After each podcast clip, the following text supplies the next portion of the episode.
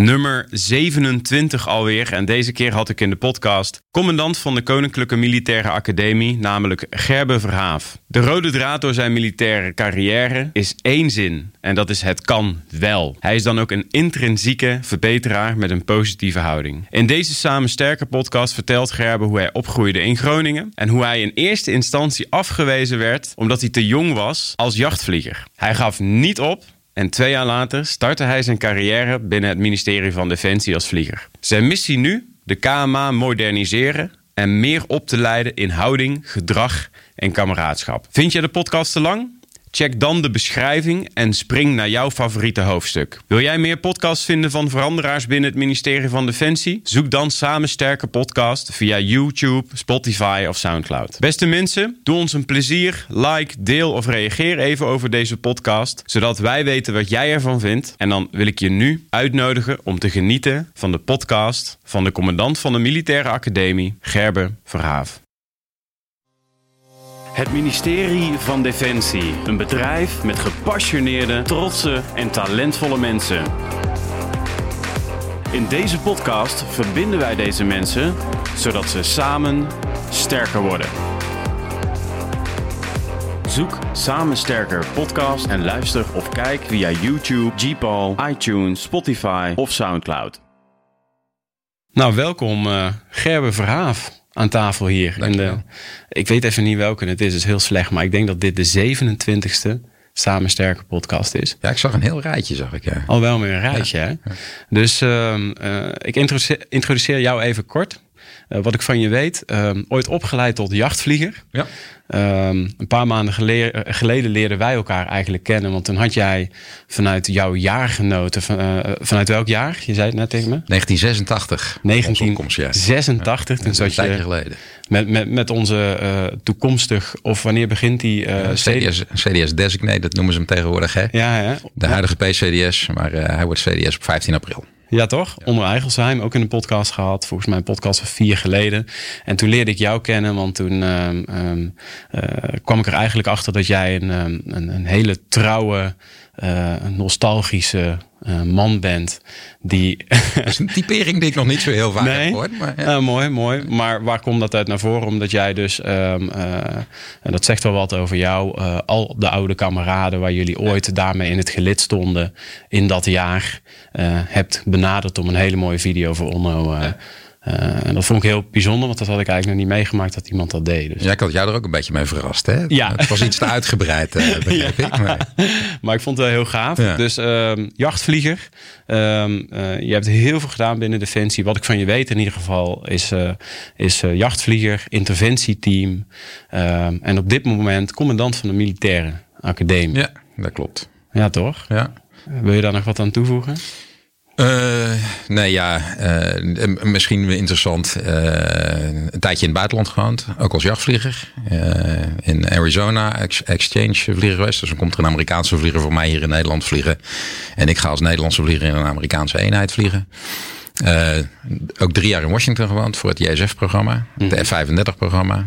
Daar nou ook een beetje zo'n tien jaar gewerkt. En wat je overslaat, maar wat toch wel ook uh, mij heeft gevormd, is uh, 4,5 jaar uh, Den Haag bij het, op het departement. Kijk. Ja.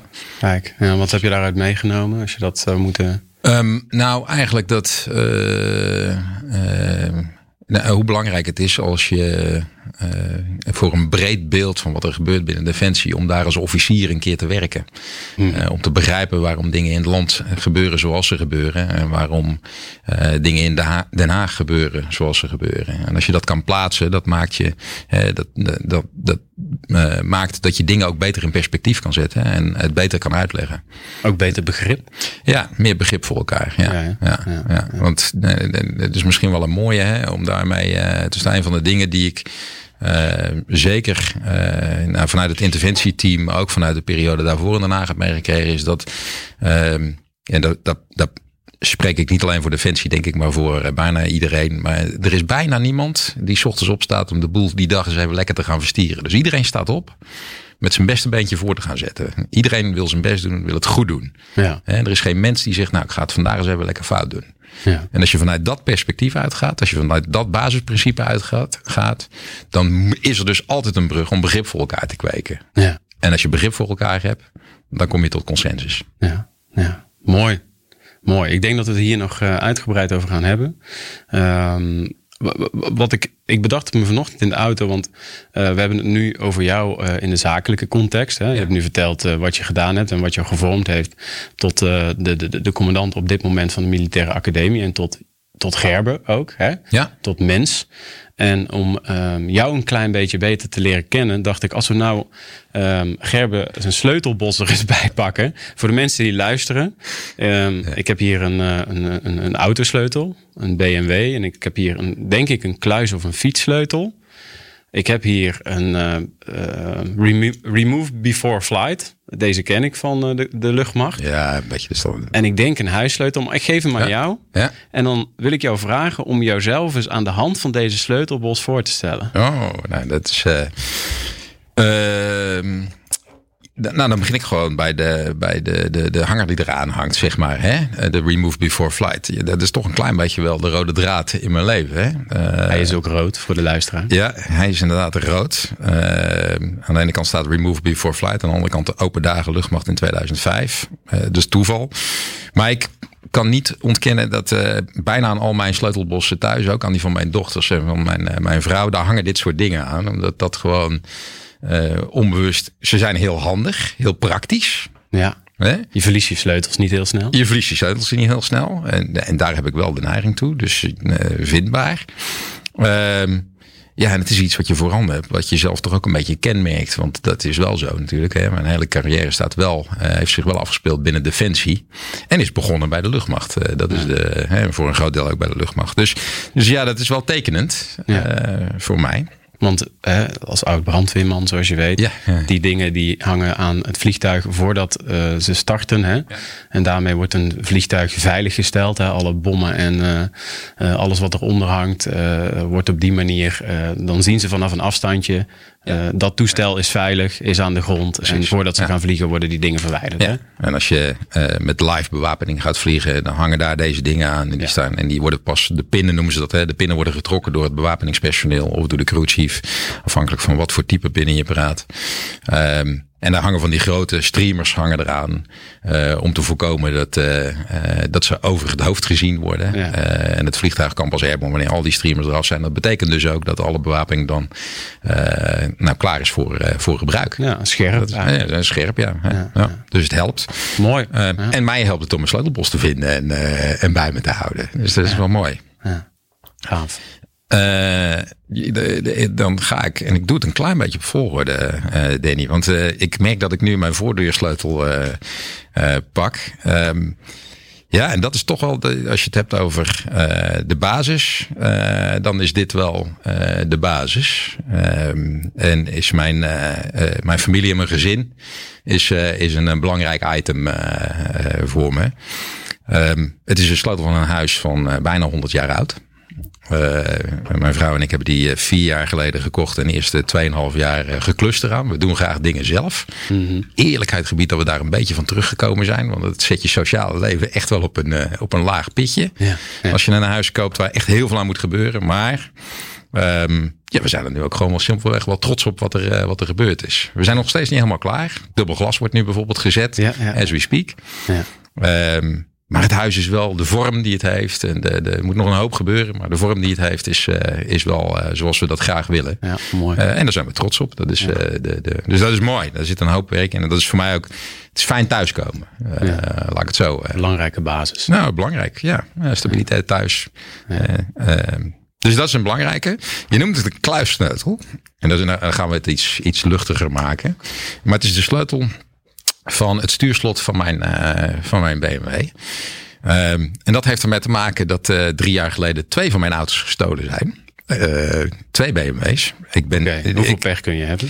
Ik kan, nou ja, uh, ja. Uh, en dan denkt iedereen, ach ja, BMW. Hè. De, de standaardkreet, grote BMW en dikke BMW. Maar ja, ja. over het algemeen zijn mijn BMW's wat ouder. Okay. dus ook deze auto's, die, waren, die werden gestolen, waren, ik geloof, nou, als ik me niet vergis, de, de, de, de ene was 12 jaar oud en de andere was 8 jaar oud. Uh, maar toch werden ze gestolen, omdat ik wel houd van het merk. Ik, ben, ik, ben, uh, ik vind het een mooi merk. Uh, en toen heb ik besloten om toch met een stuurslot te gaan werken tegen mijn natuur. Want ik vind, dat voel ik me eigenlijk zelf een beetje beperkt in mijn vrijheid. Hè? Want ja. ik vind gewoon dat je van andermans spullen af moet blijven. Dus ook van mijn spullen. Ja, je wilde gewoon op kunnen springen, weg kunnen rijden. Ja, ja. maar nu zit er dus, er ligt er dus wel zo'n stuurslot onder mijn stoel. Omdat ik deze niet kwijt wil. En deze heb ik vorig jaar uh, gekocht. En dan kwamen we op de autosleutel. Mm -hmm. uh, ik had uh, voor mijn dochters een uh, oud golfje gekocht van 20 jaar oud, een cabrio. Ja. maar nou ja, zoals je weet, hè, ik heb drie dochters die, die wat ouder zijn en twee kinderen die, die wat jonger zijn. Mm -hmm. daar zit een rat tussen. Ja. En mijn oudere dochters gingen studeren het huis uit. En uh, toen uh, kwam toch een oude liefde weer boven. Mijn vrouw kreeg een auto, een leaseauto. Uh, en toen dacht ik van ja, dan ga ik toch weer kijken naar een BMW. En toen hebben we samen mijn vrouw gespeurd en een, een BMW Z4 van 11 jaar oud gevonden. In Duitsland die heb ik zelf geïmporteerd en meegenomen hier naartoe. Dus daar komt de sleutel vandaan. Mooi. De, maar die gaat me niet gestolen worden. Dus daar zit, daar ja, zit het stuurlot. Ja, ja, dus dat is een beetje... De, de, Mooi. Mooi, want ja, wat bij mij opkomt is uh, toch wel avonturier. Ja, dat zit, dat zit wel in de aard van het beestje, ja. Ja. Proactiviteit, want je gaat zelf... Uh, het is nogal wat. Ik zit midden in een verbouwing al maanden. We douchen buiten, ja. letterlijk. Ja, ik herken het. En um, um, ja, dat, dat, dat vergt nogal wat van een relatie. Ja. want het is echt pittig. Het is echt pittig. Dan kun je zeggen van, ah, wij fixen dat wel. Nou, dat is echt pittig. Nee. Bij mij gaat het gelukkig goed. Als ik dat zo van jou hoor ook. Dat zegt ook wat over, over je relatie, over jullie twee. Dus hartstikke mooi. Ja, eigenlijk over ons vijf. Hè? Want uh, nou ja, over jullie vijf, ja. In de eerste 2,5 jaar waren natuurlijk nog geen, nog geen kleintjes. Maar uh, we hebben met z'n vijven, met mijn dochters en mijn, mijn vrouw, hebben we op een, nou ik denk als het 12, 13 vierkante meter was, wat we, wat we vrij van stof en bouwpuin hadden, dan was het veel. Ja. Met een oud campinggas uh, ja, ja. kookstelletje. Ik denk dat je het herkent. Hè? Ja, ja, ja. ja. Um, uh, maar en toch, en, en, een Bouvier hadden we toen nog. Uh, een grote Bouvier. Um, maar als je nu terugkijkt, dan is het een van de gezelligste tijden van onze leven. Dus het doet iets met je relatie. Het vraagt veel, want je moet het niet onbeperkt doen. Ja, maar het ja. geeft je ook wel goede herinneringen. Ja. Rijkelijk sociaal leven ook, hè, volgens ja, mij. Ja, ja, ja. ja, zeker. Ja, dat is een belangrijk element. Ja. Leuk om je zo wat beter te leren kennen, man. Zo met zo'n uh, sleutelbos gewoon. Hè? Ja, ja dat is. Ik moest er even over nadenken, maar... Goed idee van je. Ja, toch? Ja. ja. En dan rij jij op een ochtend uh, in die BMW. Of je fiets je? Ik uh, probeer zoveel mogelijk te fietsen. Ik woon, uh, nou, als ik rustig aan fiets, zeven minuten fietsen van mijn werk. Dat is een luxe omstandigheid. Dat heb ik nog nooit gehad in mijn carrière. Maar dit is, dit is heel fijn. En ik fiets over het algemeen, tenzij ik echt iets heb waar ik dingen mee moet nemen. Of uh, uh, zoals wij bij de luchtmacht zeggen, in het blauw of in het groen. En uh, dan echt in het nette pak moet. Ja, ja. En dan, dan pak ik vaak de auto. Ja, mooi. Waarom begin ik zo, Gerben? Omdat we nemen onszelf mee naar ons werk. We nemen ons privéleven mee naar ons werk. En waar ik het met jou eigenlijk uh, over wil hebben. Uh, je bent ook aangedragen door een gemeenschappelijke bekende van ons. Ja. Um, en um, um, die waren onder de indruk van jouw leiderschap. Nee, op, op, zich is dat al iets waar je heel uh, bescheiden van kan worden natuurlijk. Ja, toch? Ja, dat is wel een hele eer. Ja. ik moet zeggen, toen hij belde en vroeg of dat oké okay was, toen dacht ik ook wel van. Ja. Hè, we hadden ik, ik heb het rijtje gezien. Het is een, uh, wat je hebt uh, geïnterviewd. Het is een zeer aanzienlijk rijtje. Hè? Ja. dus nee, ik voel mij ja, oprecht vereerd dat nou, ik leuk, mag leuk. aanschuiven. En ik denk ook dat dat volledig terecht is wat ik van je gehoord heb. En, en die persoon die ik vanochtend aan de lijn had, die, die jou aangedragen heeft. Ik had hem net echt nog een drie kwartier geleden aan de lijn. Die zei wat wel een loesje slagzin is die bij Gerber past. Oh, een loesje, ja. Weet je hem? Nee, nee, geen idee. Het kan wel. Oh, ja zeker. Ja, ja. Ja, ik ben. Uh, ja, de, de, de, waarom de term loesje moet je even uitleggen, denk ik. Maar het kan wel. Is. Uh, oh, loesje als in. Uh, Die scheurkalender. Ja. De scheurkalender. Oh nee, zeker. Het kan wel. Ja, zeker. Nee, dat is ook wel. Um, nou, als je het over rode draad hebt, dat is de rode draad in mijn leven. Het kan echt wel. Uh, dat is, ik ben een ontzettende positivist. Ik ben echt uh, uh, een, een intrinsieke verbeteraar. Hmm. en dat is wel een klein beetje de lijfspreuk. Het kan wel. Waar komt dat vandaan? Um, Oeh, dat is lastig. Ik denk dat dat ook een klein beetje in je genen zit. het zit in je karakter. Het zit in je. Um, en als jonge jongen uh, heb je een aantal ervaringen, tenminste die had ik, um, waar, waar, uh, waar ik echt tegen de stroom in moest zwemmen. Uh, en dan lukken dingen. Mm-hmm. En dan ga je het gevoel krijgen van, ja, nou, het kan wel beter. En ik kan wel dingen die ik van tevoren had gedacht, of die mensen van mij dachten dat, ze, dat ik ze niet zou kunnen. Wanneer zwom je tegen de stroom in? Ja, dat begon eigenlijk al met de, de uh, nou, het begon eigenlijk voor de sollicitatie voor vlieger al. Hè. En, uh, mijn ouders kwamen uit uh, de Betuwe, uit twee kleine dorpjes uit de Betuwe.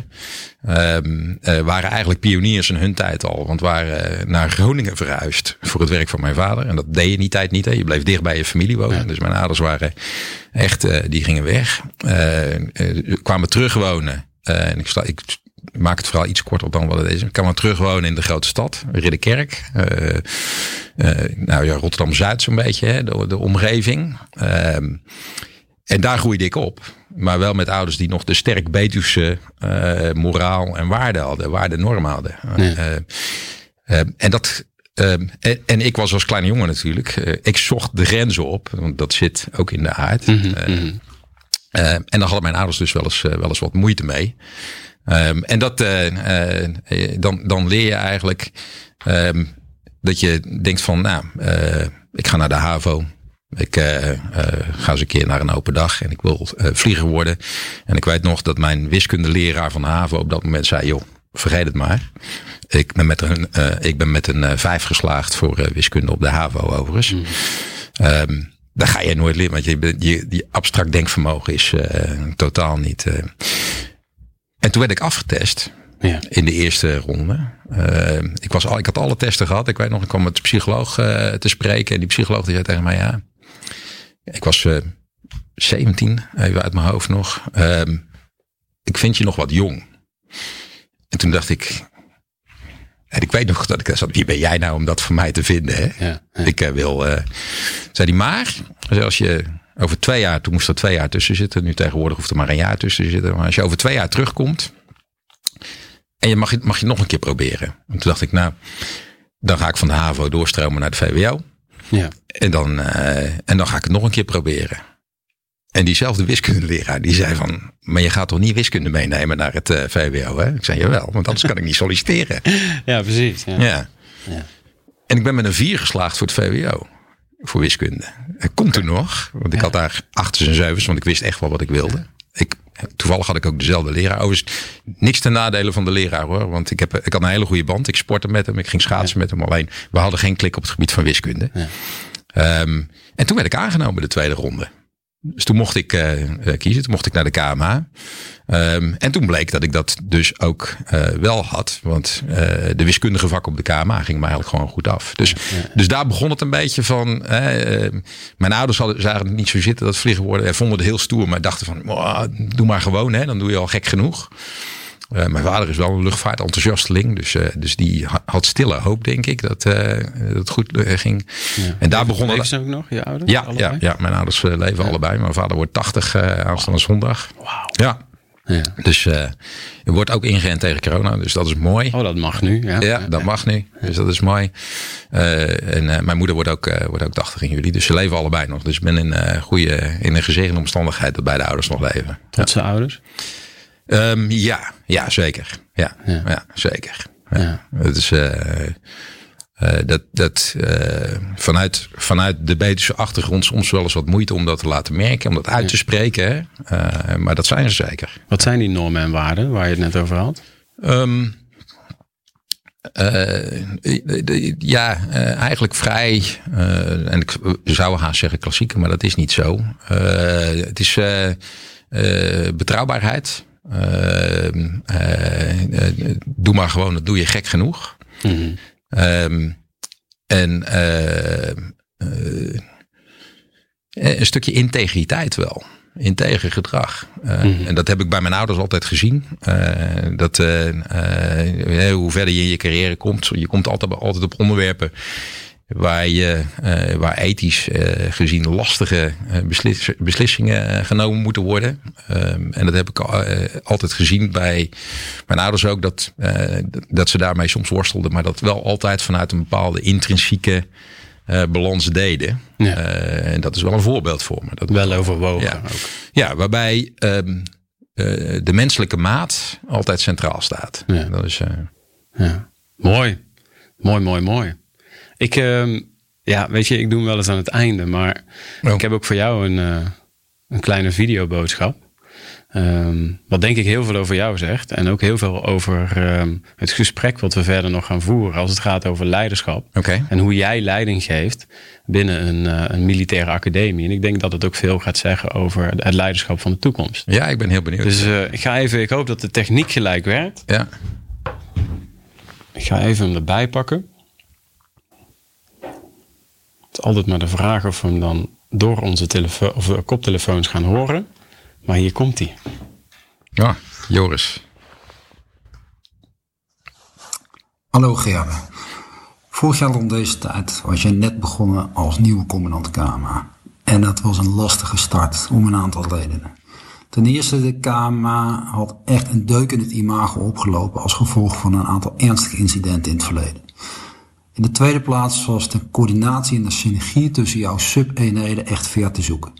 We waren allemaal aangevangen met een onderwijsvernieuwingsprogramma onder druk van de opkoos, zonder dat er goede coördinatie tussen die sub-eenheden was. En in de laatste plaats werden we allemaal geconfronteerd met de coronacrisis, waardoor we al vrij snel thuis moesten werken, zonder dat we echt hadden kunnen investeren in teamvorming. En dat leidde tot frictie. Jij en ik hebben in maart op jouw bureau bij elkaar gezeten, ondanks de lockdown, waarin ik jou de vraag gesteld heb, waar heb jij behoefte aan? Aan een ondercommandant of aan een staffunctionaris? En jouw antwoord was hartstikke duidelijk aan een ondercommandant. Jij gelooft in dienstbaar leiderschap. Jouw principes zijn vrijheid en verantwoordelijkheid. Dat betekent dat jij ons heel veel bewegingsvrijheid geeft. En je verlangt van ons dat we slimme keuzes maken op basis van een gedegen contextanalyse. Jij bent veel meer de voorzitter die verbindt en de juiste randvoorwaarden creëert. wat ik fijn vind is dat je niet op andermans stoel gaat zitten en dat je pas instapt op het moment dat daarom wordt gevraagd. Of op het moment dat het nodig is. En dan sta je er ook als boegbeeld van de KMA. Dat doe je met flair. Je straalt rust uit en vertrouwen. Gaat er dan niets fout binnen de KMA? Ja, zeker wel. Maar dat vind ik misschien wel jouw grootste kracht. Je zorgt voor een veilig klimaat waarin mensen zich durven uit te spreken. Ik denk dat je mijn eerste commandant bent waarin ik me volstrekt veilig voel om te reflecteren, ook op jouw persoonlijk functioneren en ook op momenten dat een moeilijke boodschap is. Zonder dat ik de angst heb dat wij samen de verbinding verliezen.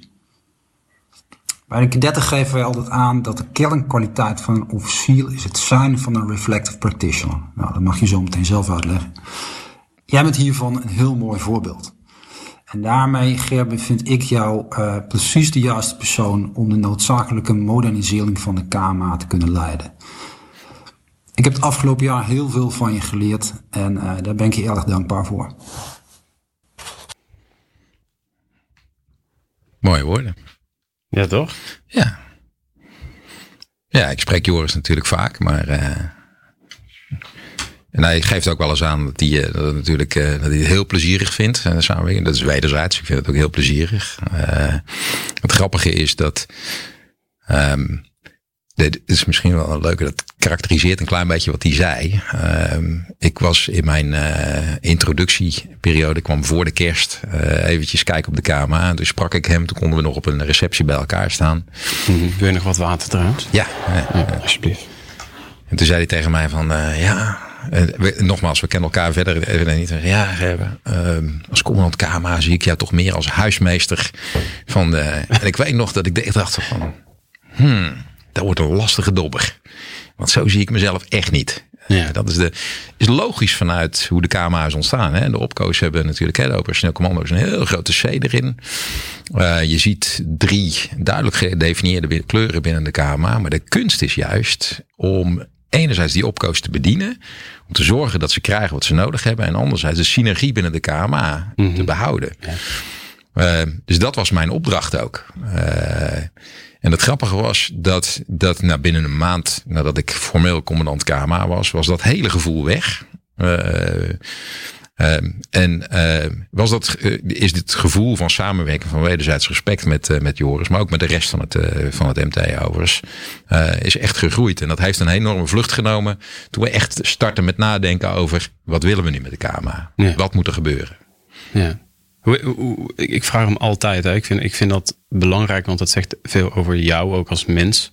Ik denk dat we daar veel van kunnen leren. Hoe is het voor jou om dit te ontvangen van een collega hier met een koptelefoon op? En ik, ja, uh, ja, je, je, weet je, zo'n podcast moet natuurlijk een beetje de mens achter de, de, de, de functionaris uh, laten zien natuurlijk. Dus, uh, en, Die nemen we altijd mee, ja, naartoe. nou, nou heb ik de naam om vrij extrovert te zijn. Dat ben ik Eigenlijk niet, want ik laat het zelden echt zien. Uh, ik zit wel vol passie en vol. Maar uh, als iets bij me binnenkomt, dan laat ik dat meestal niet zo, niet zo kennen. Zit ook in de aard van het beestje, zo word je ook opgevoed. En, en dat is de, de, de, achtergrond misschien een klein beetje. En als jachtvlieger is dat natuurlijk ook not done. Maar dat komt wel bij me binnen. Het is wel, als iemand zoiets over je zegt, hè, uh, en zeker het zinnetje wat horen zei over Um, dat ik de eerste commandant was waar hij zich vrij voelde om uh, alles bespreekbaar te maken. Nou ja, hij heeft net zo'n lange carrière als ik binnen Defensie. Ja. Uh, dus, uh, dus ja, dat, dat, dat is een compliment. Dat is, die zag ik niet aankomen. Nee. Maar het is wel. ja, het is, het is van een van je medewerkers zeker een van de grootste complimenten die, ooit, die ik ooit kan krijgen. Voor mij. Ja. ja als persoon. Ja. En klopt het ook dat ik zag dat jij, um, want hij begon natuurlijk met een aantal dingen die niet lekker liepen, dat jij de film af aan het spelen was? Ja. Ik zag jou je film afspelen, klopt dat? Ja, uh, nou, zeker die beginperiode op de KMA. Hè, uh, er was een hoop gebeurd. Uh, 2018, 2019. KMA stond een klein beetje in de hoek. Ik vergelijk het altijd met een jonge hond met de staart tussen de benen. Uh, weet je, weet niet helemaal goed wat hij fout heeft gedaan. Uh, maar er zijn echt dingen fout. Ja. Dat weet iedereen. Ja. Ehm, de hele KMA krijgt ervan langs. Ehm, maar niet iedereen is natuurlijk slecht. Hè? Als je even in de gaten houdt wat ik zei, hoe ik begon. Iedereen staat s ochtends op met zijn beste ja, beentjes. Iedereen wil best. um, maar om zo'n organisatie in beweging te krijgen. En dat is een film die afspeelde. Hè? De, de verschillende. wat je krijgt is. Als je die jonge hond voor de KMA zou moeten typeren. Dan zijn dat drie kleuren die sterk in hun eigen kleur teruggetrokken waren. Die zich.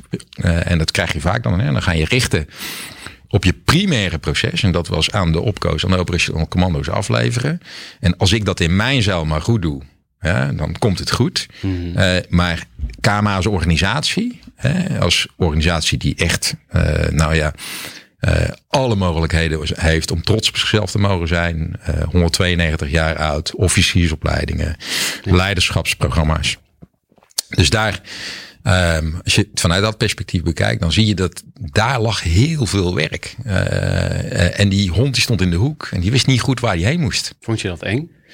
Um, nee, want ik had het eerder meegemaakt toen ik op Leeuwarden uh, commandant werd, vlieghuis Leeuwarden commandant werd. Toen,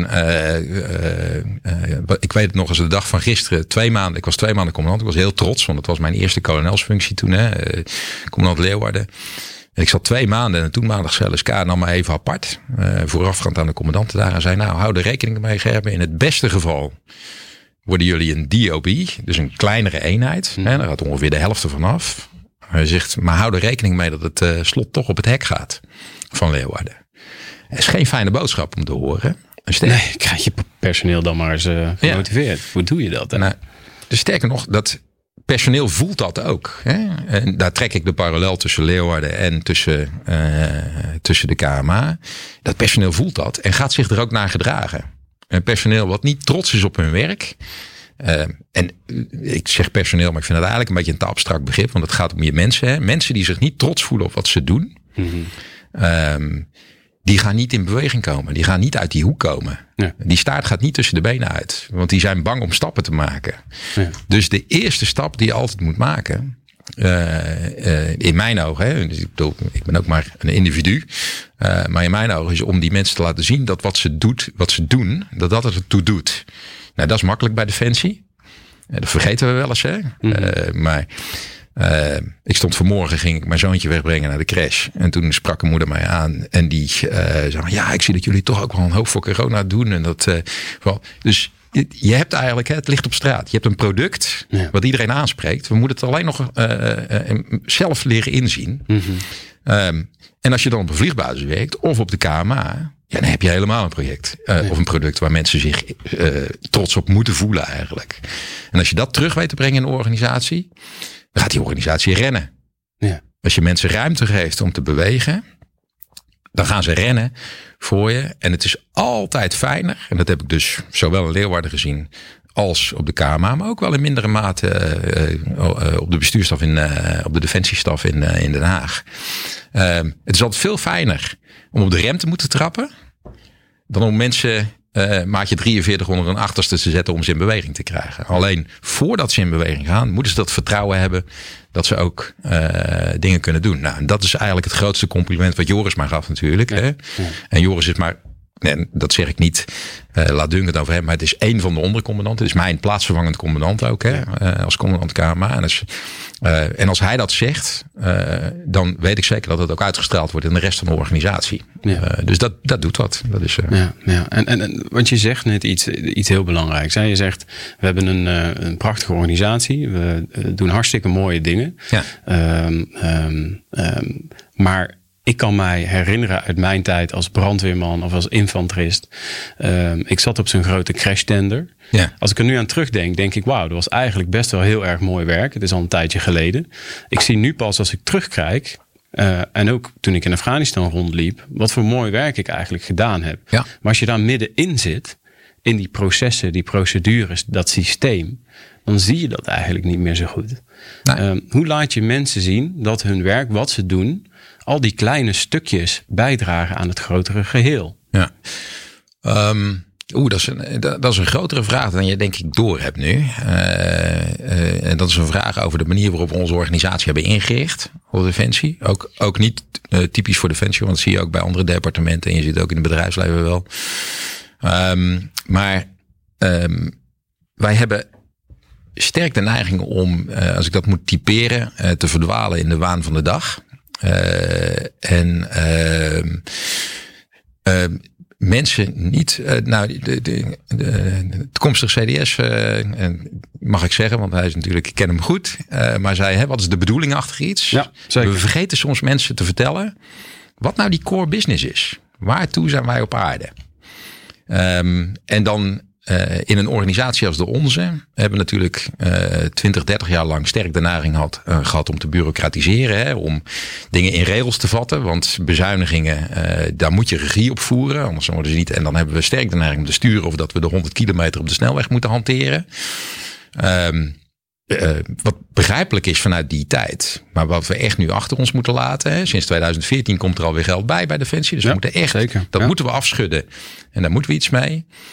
Um, en dat betekent dat als je mensen wat meer vrijheid gaat geven, en dat, dat, dat kan ook in mijn ogen, dat kan zeker. Want de meeste mensen hebben, net zoals dat ze s ochtends opstaan met een beste beentje voor, hebben ze echt wel een gevoel bij waar een organisatie toe dient. Mm. Uh, als je ze laat zien wat die core business is en je richt ze met die focus, dan, dan, dan, dan, dan komt de energie vanzelf. Uh, mooi voorbeeld bij de KMA, hè? je had het over de, de piramide.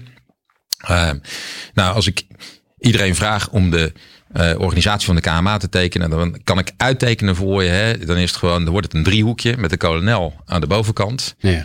En de opleiders aan de onderkant. Ja. Eh, en alles wat daartussenin zit. Ja. En het grappige is. Traditioneel. Ja, traditioneel. Ja. Ja. En het grappige is, en ik vertel hier helemaal geen nieuws. In de meeste managementtheorieën zie je dat natuurlijk al. Dit zijn de harkjes, hè? Het zijn de harkjes. Minsberg en eh, we kennen ze allemaal. Ja, ik heb ze ook nog geleerd op de KBA inderdaad. En eh, daarna nog in de HDW. Dus dat is de. Maar het grappige is dat zo'n cadet die binnenkomt. En, eh, de- en het is een, ik, ik besef dat ik de KMA een beetje als metafoor voor andere organisaties gebruik ook. Maar omdat het nu dichtbij staat. Maar zo'n cadet binnenkomt, die gaat helemaal niet direct met die kolonel te maken hebben. Tuurlijk, die houdt een welkomstpraatje de eerste tien minuten. En dan als goed cadet denk je van, oeh, die kolonel. Nou, die hoop ik niet te vaak te zien. Want eh, dat is, en die zie je dan ook komen. En die zie je dan ook alleen op. eh, eh, dus dat proberen we ook te veranderen overigens hoor. Want dat is ook niet goed.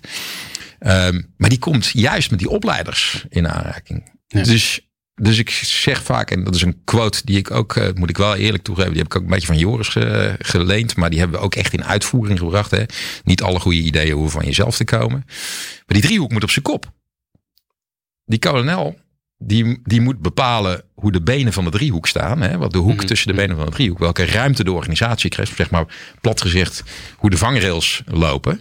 Eh, maar die moet zich niet bemoeien met wat er op de werkvloer afspeelt. Want dat is wat in de lijn moet gebeuren. Hè? Daar zitten de experts. Ja. De opleiders, dat zijn de experts.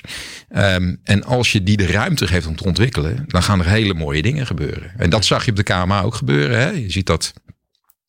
ehm, waar, nou Joris noemde het even, dat eh, onderwijsvernieuwing van buitenaf werd opgelegd. Eh, nu een jaar later staan we op een punt waarop de organisatie zelf zegt van...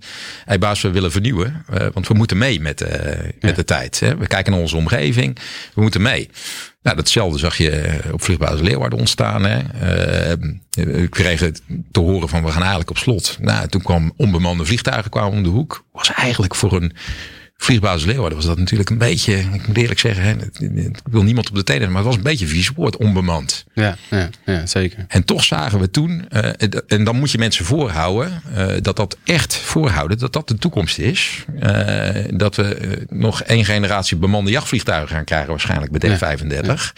Maar dat we wel, dus als je mee wil naar die toekomst, dan moet je instappen. Ja. En ondanks die, die, eh, die dreiging van, dat, eh, van, van, van sluiting, van verkleining, zie je dat, dat mensen mee gaan denken. Hè? En dan krijg je van, eh, nou, en toen had ik natuurlijk ook de tijd mee, want toen kwam het bericht dat we F-35 gingen aanschaffen en dat ze ook naar Leeuwarden kwamen. Toen kwam het bericht dat we onbemande vliegtuigen gingen krijgen, dat ze ook naar, naar Leeuwarden kwamen. En niet onbelangrijk, dat geldt voor beide organisaties, Leeuwarden en de KMA. De hele omgeving ging ook meedenken. Hè? Grappig. Ja. Ehm, als Defensie zijn we vaak intern gericht. We, eh, we hebben de mond vol van eh, met twee benen in de maatschappij staan. Nou, ik durf te zeggen dat dat te stellen dat dat een zeldzaamheid is. Ja. Eh, dat we dat echt staan als onderdeel. Mhm.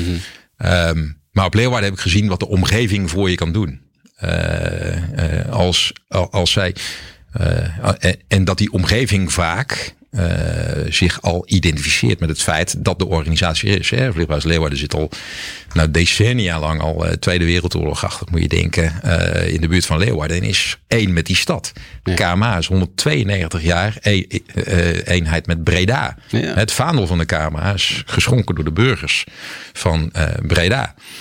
Ehm, en ik legde contacten met de hogescholen. En toen kreeg ik te horen van, hé, hey, dat is eigenlijk gek, ja.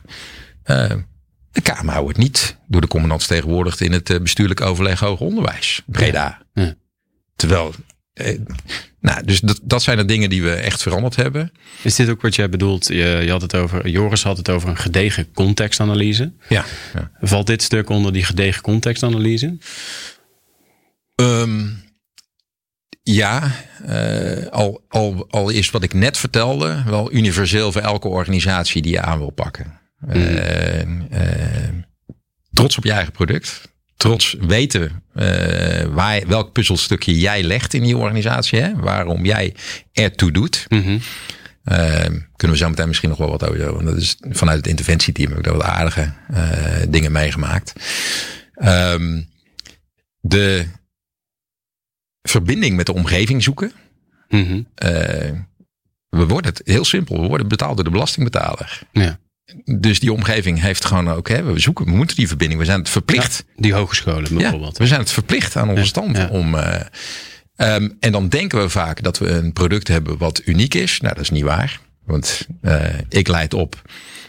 en ja, de KMA is in zekere zin uniek. Dat het natuurlijk uh, vanuit nou, een stuk, wat we al gezegd hebben, een stuk kameraadschap krijg je mee in je opleiding. Leiderschaps- en persoonlijkheidsontwikkeling. Dat, mm. Daar zijn niet alle opleidingen van. Maar simpelweg het delen van ervaringen uh, met corona. Hè, wat corona eh, vanuit een sociaal perspectief doet uh, met je mhm. studenten, mhm. dat alleen al kunnen delen en daarin kunnen samenwerken. Ja. ja, dat is een heel belangrijke. En, da en daar uh, zie ik nog wel eens dat we de neiging hebben om iets te veel op onszelf, in onszelf gekeerd te zijn. Ja. En dat de kracht daar vooral ook ligt aan in de omgeving waar we in zitten. Ja, ja. Wat ik ook wel interessant vind, want jij zegt, uh, kijk, we zitten natuurlijk nog steeds in een, wat je al zegt, een bureaucratische organisatie. Ik zie wel langzaam dat we wel steeds um, uh, innovatiever worden, dat er steeds meer kan op uh, sociaal gebied ook. rangen en standen. vroeger ehm, sprong je echt direct in de houding voor de hoge rang. Daar is steeds meer ruimte. Hè? Ik denk ook dat dat belangrijk is voor een, eh, een, innovatieve, creatieve organisatie. Dat dat ook belangrijk is. Maar jij zegt die omgekeerde piramide. Um, um, ik, ik, gebruik de metafoor van de wolven wel eens. Ken je de, de, de roedelwolven. Uh Waar loopt de leider? Uh, ja, ja, die heb ik. Uh, ik ken het plaatje. Uh, de leider loopt ergens achteraan. in de, er zit er zelfs een ruimte tussen, ja. tussen de roedel zelf hè, en de verkenners. Yes. En de leider zelf loopt. Ja. ja. Waarom denk je dat dat is?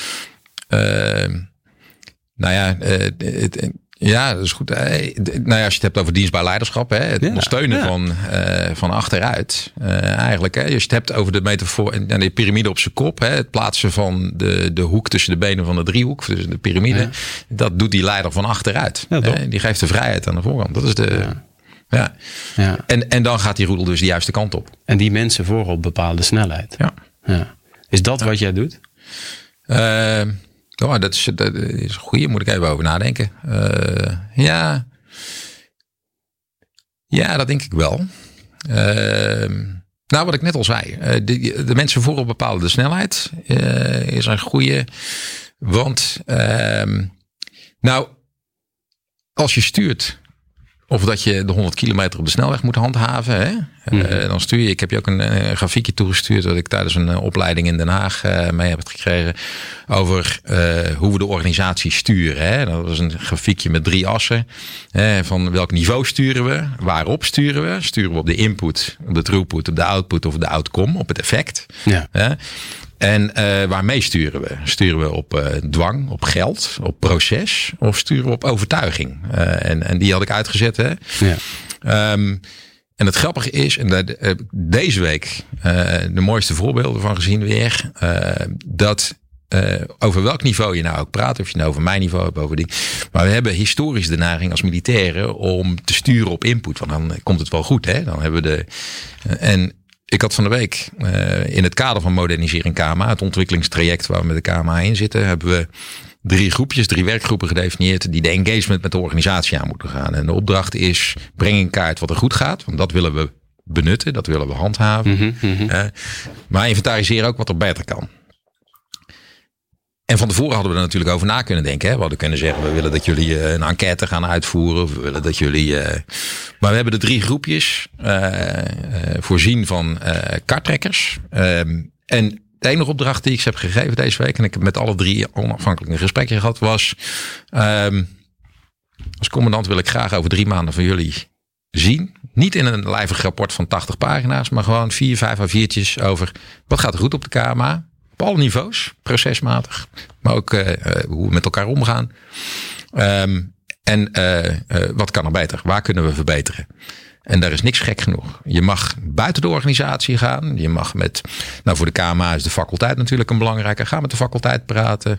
Ondersteuners, ga met ondersteuners praten. Want ik wil een breed beeld van die KMA hebben. Dat waren de vangrails die ze krijgen. En je ziet op het moment dat je het zegt, gaan, gaan er ideeën borrelen in die hoofden. Um, en uh, uh, zeggen ze van, oh, maar dan moeten we even onderling met elkaar gaan praten. Hè? Want de groepjes zijn ingedeeld in drie thema's natuurlijk. Hè? Leven, uh, wonen, werken. Leren, wonen, werken, sorry. Um, en, en die zijn met elkaar gaan praten en dan komen de mooiste ideeën uit.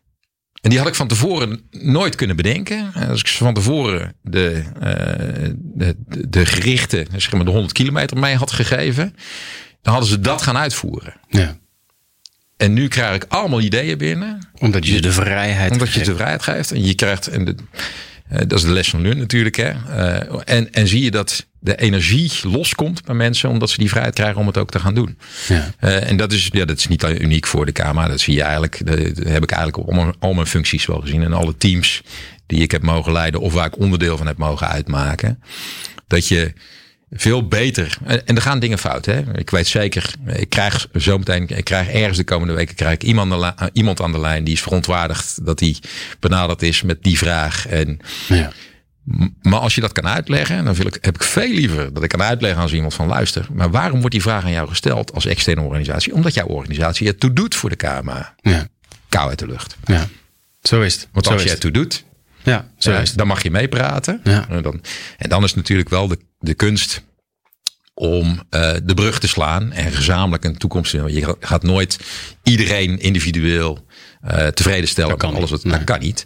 Eh, maar het is de kunst om dan een weg te kiezen die begrijpelijk is, waar iedereen zich achter kan scharen. Nou, en daar zitten we op dit moment op de KMA in. Is op Leeuwarden ook redelijk gelukt, moet ik zeggen. Het gaat er goed. Wat er op de KMA goed gaat. Ja. Ben nou, benieuwd nu wat daaruit gekomen is natuurlijk. Ja, nou de energie nu om te willen veranderen. Eh, de, de jonge hond is echt wel uit de hoek. De staart is nog niet helemaal. eh, De balans is fragiel. Oké. Eh, maar eh, mensen zijn wel weer trots op wat ze doen. En dat is de basis. Hè. Je moet echt eh, trots zijn op wat je doet. Wil je gaan veranderen? Als je niet weet wat je, eh, of het goed is wat je doet, dan ga je ook niet veranderen. Nee. Dus dan ga je veranderen. Dat zie ik aan alle kanten. Eh, mensen hebben het vertrouwen in de lijn. Dat vind ik nog wel het belangrijkste. Nou, Joris sprak dat uit. Hè? Dat is één. Maar, ehm, dat, dat begint, nou, je zei net, we hebben daar een mooie term voor. Just culture. Maar eigenlijk is het ook weer gewoon goed leiderschap. Hè? Eh, Hoe ga je om met dingen die fout gaan? Ja. Ja. Hoe ga je om met dingen die goed gaan? Hè? Ehm, we moeten natuurlijk niet vergeten dat we op de KMA een opleiding zijn voor eh, nou, grofweg 18 tot 28-jarigen. Ehm, en dat zijn ook gewoon jongens en meisjes gemiddeld Nederland. Sterker nog, het is eigenlijk niet gemiddeld Nederland. Maar we zoeken de mensen die gewend zijn om een klein beetje avontuurlijk te denken. Ja. Ehm, dus ja, dat doen ze ook als ze op de KMA studeren. Ja. Dus dat is niet zo gek dat er af en toe eens een keer iets gebeurt. Ja.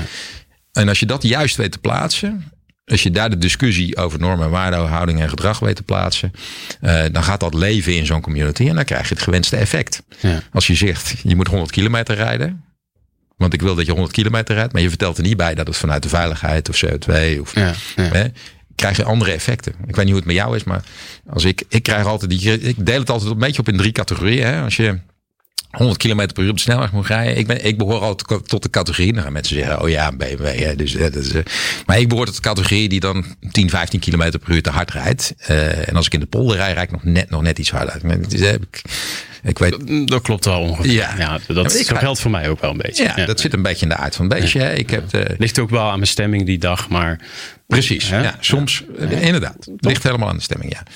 Eh, je hebt een categorie, en ik weet dat ik mensen hier tekort mee doe, maar je hebt een categorie, eh, even grofweg voor eh argument's sake. Je hebt een categorie die gaat exact 100 rijden. ja. Die vind ik irritant. Ja. En je hebt een categorie die gaan 85 rijden om maar niet over die 100 heen te komen. ja. Die vind je verschrikkelijk. Ja, en die delen we op. Eh, dat doen we door 100 te zeggen. Eh, En dan zeg, ik dat, dan zeg ik niet dat we dat dan los moeten laten. Maar ik weet wel dat in een organisatie, als je zegt aan de voorkant van ik wil dat je dat doet, dan ga je die, die drie categorieën ook krijgen. En dan creëer je automatisch een tweedeling of een driedeling in je organisatie. En het grappige is, om te veranderen, om mee te bewegen met je omgeving, heb je juist een verbinding tussen die drie nodig. Ja. Want je wil niet die mensen hebben die alleen maar allemaal 120 gaan rijden. Hè, 115, 120 gaan rijden. Want die nemen wellicht, hè, die denken iets te makkelijk over welke richting. Maar je wil juist in verbinding staan met degene die exact 100 rijden. En dan heb je de balans. Want volgens mij ben je ook langzaam toe aan het werken naar ehm, reflective eh, practitioner. Ja, dat klopt, ja. Ehm, ehm, welke vragen wil jij dat de toekomstige officier zichzelf stelt? Ehm, nou, Om, om die synergie te vinden tussen die drie. Want we hebben nou eenmaal, zeker nu. Vroeger had ik het idee, hè, correct me if I'm wrong, dat we eh, generalisten op wilden leiden op de K- KMA. Eh, allemaal door hetzelfde malletje. Nog Ja. de tijd van staal op staal. Ja. Eh, maar we zitten nu met cyber. We zitten met echt een ander pluimage, soorten, mensen. Ja. Hè? Dus dan is het heel belangrijk dat je die synergie met elkaar vindt. Want uh, de verschillen zijn misschien nog wel groter. En misschien zijn we stiekem allemaal toch wel een beetje gelijk. En die verschillen hebben we ook nodig, hè? Precies. Uh, de, de verschillende karakters, uh, die hebben we ook gewoon nodig. Dus daar, daar, daar kan, je hebt introverte, extroverte mensen nodig. Je hebt mensen die. Maar terug te komen op je vraag, hè, wat zou iedere aspirant officier zichzelf, welke vraag zou hij zich moeten stellen? Nou, hij moet zich bewust zijn van zichzelf. Dat, dat, daar zit het reflectieve in, hè? Re reflective practitioner. Ja. Niet ja. alleen van hoe zit ik in elkaar? En dat is soms lastig bij 18 tot 28-jarigen, maar daar plant je wel het zaadje. Daar begint het mee om naar jezelf te laten kijken. Mm -hmm. um, ken ik mezelf? Hè? Ben ik zo iemand die 120 gaat rijden of ben ik iemand die 80 rijdt? We hebben ze allemaal nodig. Hè? Zeg, ja, voor de ja. balans in de orde hebben ze allemaal zeker. nodig. Dat goed. moeten we ook uitstralen. Ja. Hè? En de volgende is, als ik dan weet van mezelf hoe ik ben en hoe ik overkom. Ja, wat doet dat met de mensen waar ik leiding aan moet gaan geven? Waar ik in, uh, waar ik in functioneer. Niet alleen leiding geven. Want tegenwoordig zie je ook vaak natuurlijk. Nou, je had het over de roedelwolven. Uh, en ik heb het vaak over de driehoek of de, de, de, uh, piramide. Uh, maar de kunst is natuurlijk om als moderne leidinggevende echt gewoon in de organisaties te staan wanneer dat kan. Mm. Soms moet je ook echt op de bok klimmen. Soms moet je het voorbeeld geven. Want dat is van nature. Hè. Een organisatie heeft soms ook echt een leider nodig. Zeker. Ja. Als ik niet op de bok was geklommen uh, uh, vorig jaar maart. Uh, dan, dan geloof ik het voorbeeld geven. Dan moet je ook uitgesproken zijn. Dan was die hond niet uit de hoek gekomen. Ja. Want mensen moeten vertrouwen hebben in je. Dat kun je alleen maar doen door je te laten zien. Ja. Uh, maar als ze eenmaal die hond uit de hoek is, dan moet je ook in staat zijn om in die organisatie te bewegen. Mm -hmm. En mensen de ruimte geven om, om te gaan, uh, gaan bewegen. Want je zegt, moet je ook in staat zijn. Ja. Hoe doe je dat? Want um, sommige mensen vinden het heel prettig, die leider op de bok die uh, vertelt wat ze moeten doen. Want dat geeft controle en rust. Ja. De andere die heeft ruimte en vrijheid nodig. Uh, maar wil jij als commandant, um, en, en, inspireer vooral ook uh, toekomstige officieren of officieren die nou, met deze uh, thema's lopen te worstelen. Um, hoe kun je, kun je congruent gedrag vertonen als commandant? Door de ene keer heel veel vrijheid te geven. Hoe voel je dat aan? En de andere keer hè, uh, op de bok te klimmen en te zeggen: We gaan het nu doen Ja. en we gaan linksaf. Want dat moet soms ook gebeuren. Ja. Hoe doe je dat? Hoe voel je dat aan? Dat is grappig, dat is instinct. In mijn, in mijn uh, perspectief. Je kan mensen een trucje leren. Hè? Uh, ze zeggen altijd over vliegers. Hè? Je kan het een aap leren als je maar genoeg bananen hebt. Uh, leren vliegen in een F-16, zo lastig is het niet. Ik voel me uitgenodigd. Dus ja, ja, ja. Als je weer eens een keer gaat vliegen, dan uh, kunnen Ja. twee mensen in zitten. Hè? Ja, dat kunnen, ja, ja, ja, De- nou, de- we, hebben, we hebben niet zoveel jewels meer. eh, Misschien eh, kunnen we het nu vastleggen, dan weet ik gelijk. Eh, Helaas, Daddy. Nee, daar ga ik niet over. Eh, dan zullen we met de commandant luchtstrijdkrachten moeten praten. Die zal ongetwijfeld eh, sympathie hebben voor je podcast. Eh, maar, eh, dat, eh, daar Nee. durf ik geen uitspraak over te doen. Maar het is Eh, instinct, zeg je. nou, ehm, de- ja, je kan, je, je kan leiderschap eh, is voor een heel groot deel instinct, eh, zit in je genen. Ehm, niet iedereen kan groots, een, een groots leider zijn. Hè? Eh, eh, eh, en voor een deel is het ook gewoon de ervaringen die je meeneemt. Die reflective pra- practitioner. Als je door je leven heen eh, de ervaringen die je meeneemt altijd benut om er iets van te leren eh, als persoon. dan eh, leer je ook een, eh, eh, nou ja, een zintuig te ontwikkelen. Waar je voelt wanneer je op die bok moet klimmen en wanneer niet. Want het is namelijk niet een gegeven punt. Eh, de, de, de ene deel van de organisatie zal het wel nodig hebben, de andere deel niet. Maar het is een punt waarop je, nou ja, gevoelsmatig. En daarvoor heb je goede verbinding nodig met je organisatie. Dus je moet in staat zijn om, nou ja, de mensen, mensen in de organisatie te zijn. Hè. Afstand is niet goed daar. Eh, en soms tegelijkertijd is het goed om juist wel afstand te nemen. Te zeggen, oké, maar nu gaan we ook echt die kant op. Nou, dat is, denk ik. eh, ja, dat, dat, eh, voor een deel kun je dat aanleren, maar dat kun je nooit helemaal aanleren. Dat moet altijd in je, eh, dat zit instinctmatig in je. Ehm, eh, gelukkig zullen we ook al, altijd verschillen in leiderschap houden, verschillen in mensen. Hè? Ehm, en ja, waarom groeit de een uit tot Churchill? En komt de ander nooit verder dan, dan, dan, dan een, nou ja, de lagere rangen of tot de, de lagere schalen? Ja, dat is lastig te verklaren, maar ik weet Ja. wel dat het een stuk instinct is, een stuk in de genen zit. Ja, ja, Gevoel. ja. Ja.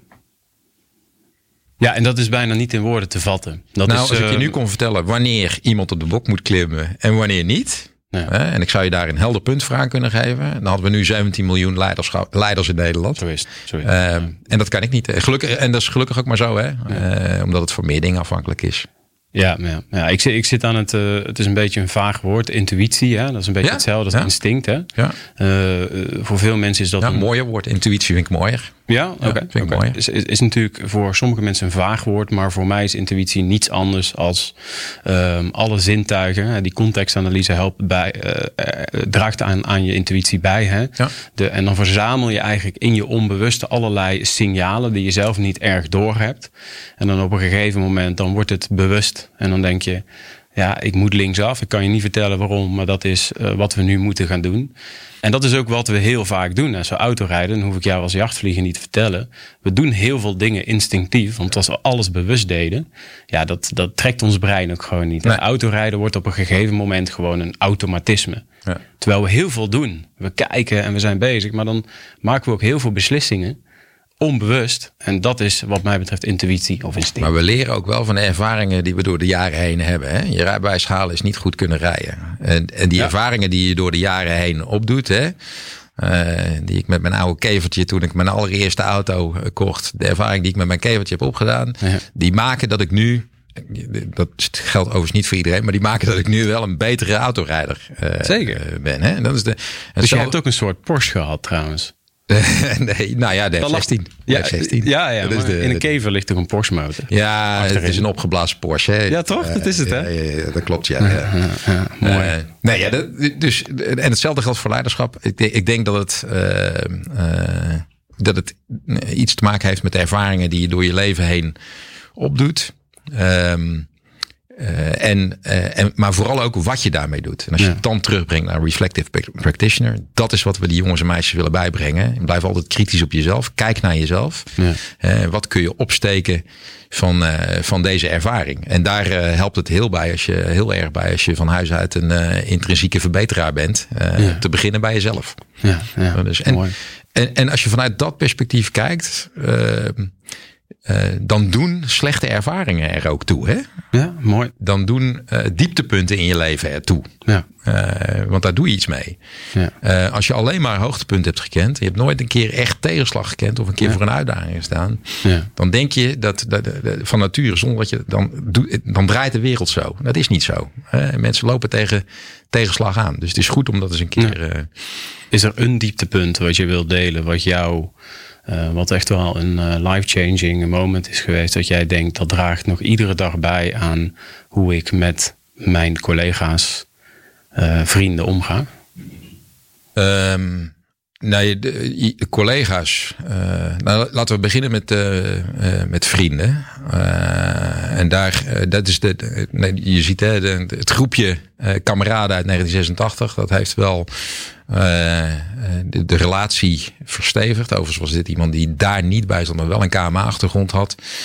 Eh, maar is eh, een goede vriend van ons eh, eh, elf jaar geleden overleden aan, eh, aan kanker. En dat was een heel lastig traject. Ehm, ook in de kracht van zijn leven. Eh, we hebben het in het begin in de voorbereiding even gehad over hoe voel je je dan als je zo. Nou, je voelt je sterk, hè, alles kan, alles. eh, eh, en hij was eh, sportman puur zang. Ehm, en eh, liep tegen kanker aan. En binnen een half jaar was dat voorbij.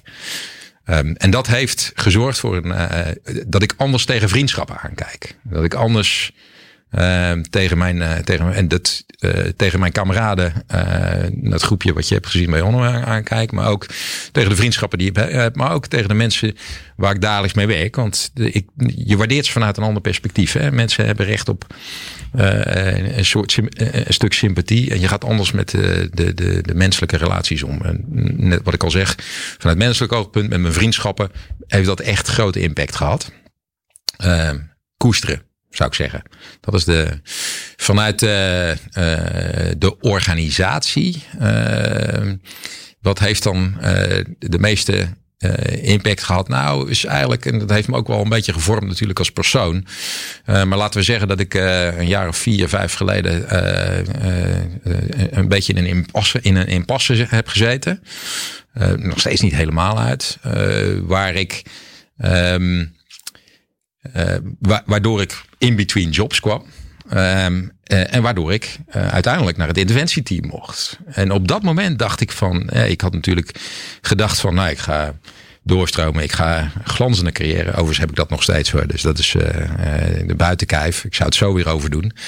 Um, en van het interventieteam dacht ik eerst van, waarom kiezen ze mij da daarvoor? maar toenmalig PCDS, generaal Wijnen, nu CELAS. Um, die zette mij samen met uh, Lenny Hazelbach uh, op de En die zei van ja, uh, Defensie is zo slecht in het nieuws geweest de afgelopen tijd. Denk even aan koud weerkleding. nou ja, er waren toen heel veel. Ik kan het eigenlijk wel een klein beetje vergelijken met wat er over de KMA speelde natuurlijk. En we moeten, daar moeten we iets mee. En het mooie is dat we toen, ik weet nog dat we toen met een groepje bij elkaar zaten en dat de discussie toen ging over waarom zoeken mensen nou de media op of de politiek op om hun ongenoegen te uiten? Hè? Uh, we hebben een prachtige organisatie, 60.000 man. Waarom doen mensen dat? Want je weet toch dat je de organisatie in discrediet brengt. En de stemming, ik weet, ik weet het nog echt, de stemming was echt van, ja, dat moeten we de kop indrukken. Uh, maar toen ging de discussie, kreeg een wending waarvan we zeiden van, hé, hey, wacht, hang on. Uh, iedereen staat s ochtends op met zijn beste beentje voor. Waarom gaan mensen, zoeken mensen media op? Waarom zoeken mensen politiek op om hun uh, uh, zorgen te uiten? Oneindige loyaliteit. Mm -hmm. Mensen zien geen andere uitweg meer om hun onrust, om hun zorg, om het bedrijf te uiten. En als je dat weet, ja, dan heb je de wortel te pakken. Dan weet je, oh, nou, als we dus oprecht aandacht aan mensen gaan schenken. Oprecht aandacht. Hè, en niet alleen maar de organisatie, maar gewoon oprecht aandacht voor hun problemen nou, dan moet dat uiteindelijk goed komen. Ja, hoe doe je dat met een organisatie van 60.000 man? Uh, en toen hebben we daar afgesproken van, nou, we gaan een team oprichten. Ik mocht, uh, ik mocht uh, het baasje zijn van dat team. Ehm, en jullie gaan nadenken over hoe we dat gaan doen. Maar hoe frame je dat positief, hè?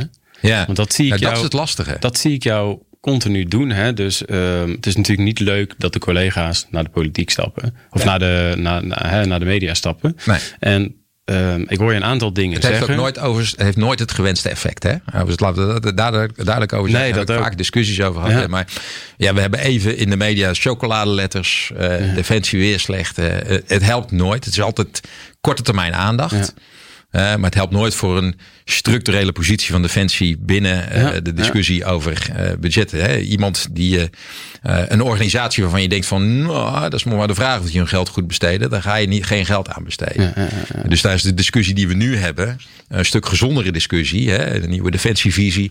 en ook in de nou ja, nieuwe, nieuwe discussie over, over nou, de, de, de verkiezingen en uh, hoe Defensie, de rol die Defensie daarin gaat spelen. Hè, die is een stuk gezonder, want die is, die is meer structureler van aard. Mm -hmm. En meer over hoe gaan we zorgen dat we als Nederland uh, onze rol spelen in dat grotere spectrum. Ja. en dat gaat, en, en, en, als je dat goed onderbouwt, hè, onze CDS zat natuurlijk in het grote defensiedebat. en als je dat goed onderbouwt, um, dan zie je dat dat wel gewenste effect heeft. Hè? Met met koud weerkleding of met uh, de spullen doen het niet naar, naar de media gaan. Dat werkt. Dat heeft een korte termijn effect, maar zelden lange termijn consequenties. Maar wat ik hier echt, ik zie hier echt de uh, reflective, reflective partitioner. Ja. Dat zie ik hier ja. echt aan het woord. Moeilijk woord. Uh, ja, waarom noemen we er, nemen we er altijd Engelse termen ja, voor? Echt, hè? Dat hebben we nodig of zo. Ja. dan klinkt het hip. maar die zie ik aan het woord hier. Mm -hmm. um, Um, en het, het vergt nogal wat uitzoomvermogen, hè, noemen we het wel eens. Om iets wat eigenlijk helemaal niet leuk is. Je bent commandant ergens van en je hoort dat uh, collega's waar je leiding aan geeft, bijvoorbeeld de media opzoeken. Um, en dan zie ik jou het framen als potver. Dan heb je toch wel echt, een, dan ben je loyaal aan de organisatie. Ja. Um, uh, ja. Hoe doe je dat? Want dan moet je je eigen ego behoorlijk goed doorzien, denk ik. Hè? Uh, door echt echt afstand te kunnen nemen van de situatie. Ja, je moet je ondergeschikt maken aan de, de, de, de organisatie. Hè? Dat, is de, de, dat is het grappige. Dat klinkt wat. Als je dit tien jaar geleden gedaan, of 15 jaar, 20 jaar geleden gedaan zou hebben, Ja, dan eh, had je wellicht kunnen wieberen. ja dat klopt. Eh, en ik had het geluk, ook dat moeten we stellen. Ik had het geluk dat ik natuurlijk toen eh, in Den Haag werkzaam was. Dus mensen kenden mij. Het speelde. Het had politieke aandacht. Terecht. Hè? Want er was, de organisatie stond er ook en staat er nog steeds niet helemaal. We zijn op de goede weg. Ja. Maar wat ik net zei over de, eh, over de KMA, dat geldt zeker voor Defensie als geheel. De balans is fragiel. En we moeten echt, er is echt een heleboel werk aan de winkel. Eh, maar ik zie wel eh, dat we langzamerhand die tijd van bezuinigingen van ons afschudden. We gebruiken het nog iets te veel als argument overigens hoor. Eh, we moeten het echt los gaan laten. Ehm, maar ja, ehm, ja, je zei hoe, eh, dat is lastig, want dan komt het natuurlijk heel dicht bij jezelf. Hè? Maar ehm, hoe eh, neem je daar afstand van en kijk je daarnaar? Ja, ik zat toen natuurlijk toch in een periode waarin ik eh, ook nadacht over mijn toekomst. en of ik überhaupt bij het bedrijf wilde blijven. Ehm, en, ehm, en dan kom je elke keer bij dat je voor Defensie werken. Eh, voor mij ook echt eh, een roeping is. Waarbij ik een organisatie zie. eh, die, die, die bij mij in mij ook een enorme loyaliteit oproept. En als je dat kan, als je, als je, daar, als je dat voelt. Nou, kan is een gek woord. Als je het voelt. En je weet afstand te nemen. Dan weet je dat die loyaliteit bij andere mensen dus ook speelt. En zo kom je dan op het feit dat waarom doen mensen, waarom stappen mensen naar de media? En ze zien geen andere uitweg meer om iets voor elkaar te krijgen. En het raakt hun dagelijks. Eh, ze zien het grote belang. Dus dan stappen ze naar de media met van, ja, kijk nou eens, kijk ons eens. Eh, en dat, het mooiste is, laat ik het dan gewoon ook even framen in harde cijfers. Hè? Want dat is dan het mooiste. Want dan kun je ook resultaten zien. Ehm, ik mocht een, een eh, interventieteam oprichten. Ik legde altijd uit het interventieteam niet met bivakmutsen en uh, pistoolmitrailleurs. Want dat zijn we niet. Maar we willen wel een operationele uitstraling. Dat hadden we. Uh, overigens en mocht ik dat samen doen met, uh, met Lenny Hazelbach uh, van de Landmacht. dus ook veel credits naar hem, maar ook naar het team. voor de manier waarop we dat hebben opgezet. De, ehm, de rest van de medewerkers um, waren, dat is heel grappig hè, maar ik had tien medewerkers. We hadden geen budget. Ik had één mandaat. Met de, de PC, PCDS afgesproken en de CDS toen ook. Dat wij mochten door de hele organisatie heen communiceren met alle niveaus. Dat was de enige voorwaarde die ik zei om effectief te kunnen zijn. Ja, ja. Uh, budget was niet, daar konden we wel mee werken, maar tien medewerkers die varieerden van mensen in between jobs, mensen die tegen de muur waren aangelopen en zeiden van ja, maar ik wil iets voor die organisatie doen. Uh, iemand die in een reïntegratie, twee, drie mensen die in een reïntegratietraject zaten. Eén vanuit de Belastingdienst zelfs. Die oh, echt? Ja. Um, een, uh, iemand van niveau adjudant die, uh, en ik besef dat ik zo voorzichtig omschrijf, wil natuurlijk niemand hier pijn doen, maar het, iemand die werkt op Schiphol, daar nachtdiensten deed en zei van, maar ik wil iets goeds voor de organisatie doen. En ik heb tijd zat over. Want als ik drie nachtdiensten heb gedraaid, dan heb ik weer een week. Dus dan kom ik gewoon voor jou werken. En die benaderden mij allemaal. Um, en die met dat clubje. Ja. Uh, uh, overigens ook toen Lenny wegging, want Lenny ging na een jaar ongeveer weg, uh, kwam er een reservist, uh, Pierre Vrome, ook weer met een beetje kennis van buiten binnen. Met dat clubje hebben we in een jaar tijd, kregen we nou, dan moet ik niet jokken. Ik, ik meen 400 meldingen. We noemen ze geen klachten. Jij opende net met van ja, jullie hebben toen jullie kregen klachten, hè, maar dan frame je het weer negatief. Ja, hè? Dan je hebt het. Ja. Dus we kregen 400 meldingen. Um, en meer dan 70% losten we op. Kijk. Ja. Dus het kan wel. Heb je daar een voorbeeld van? Uh... Um, nou, laat ik dan. Want dan ga je uh, dingen noemen. Hè? Ja. Uh, en mensen voelen zich natuurlijk aangesproken. Dat is iets anders wat we binnen onze organisatie echt, wel echt vanaf moeten. De lange tenen. Uh, er zitten te veel gevoeligheden in. Maar goed, dat is de, de, de zijn heilige huisjes die we gecreëerd hebben. En die eigenlijk heel wankel zijn. Want ze zijn makkelijk om te krijgen. Als je maar het hogere doel weet neer te leggen. Hè? Ja. Weet, als je mensen maar. Als je die brug weet te slaan met mensen. Maar daar kunnen, ook, daar Ja, kunnen ik- ook niet al die mensen iets aan doen, hè? Want je zit in een systeem. Nee, we hebben een systeem gecreëerd. En dat systeem Ja. houdt, houdt elkaar in stand. Dus- Ja. En dat geeft ook structuur en rust. En, en, en, ehm, de, de- dus eh, we kunnen daar wel negatief over praten. Maar iemand die gaat gewoon met de goede bedoelingen naar het werk ochtends. En die stapt in dat systeem. Zij, hij of zij kent niet anders. Ja. Ehm, dus kun je het iemand dan wel kwalijk nemen. Eh, Zal ik daar een beeld tegenover zetten, Danny? Ja? We geven het systeem ook wel heel makkelijk de schuld. Ja, ja. Want het is makkelijk, hè? Dan hoef je je nek Ja. niet uit te steken.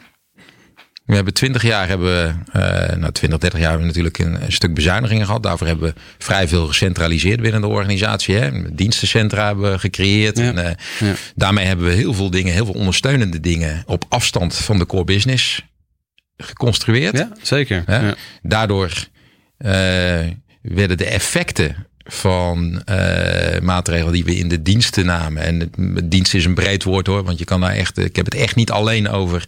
eh, nou, een makkelijk voorbeeld is natuurlijk de KPU, want ook die mensen en doen uiterste. En die zijn Zeker, ook. ja. Hè, het is de- als je ergens respect voor moet hebben, dan is voor die mensen die hun dagelijks werk doen en toch echt elke dag een doos met kritiek over zich heen krijgen. Terwijl ze ook echt weer maar eh, waar ik eh, naartoe wil, is dat eh, dat systeem, dat bestaat uit mensen. Eh, we hebben alleen als Defensie een systeem gecreëerd waarin we mensen zich kunnen verschuilen achter het systeem.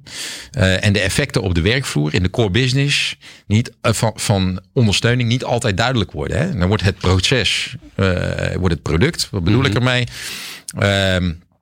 We, we, eh, dienstverlening maken we, eh, zetten we in processen weg. Eh, maar als wij op de KMA iets nodig hebben aan ondersteuning en we krijgen dat niet, bijvoorbeeld gewoon heel simpelweg loketten die beperkt open zijn, hè, als je dat vanuit de ondersteuning, dat heeft effect Ja. op de werkvloer. Ja. Maar dat effect wordt niet gevoeld in, de diensten, in het dienstenproces.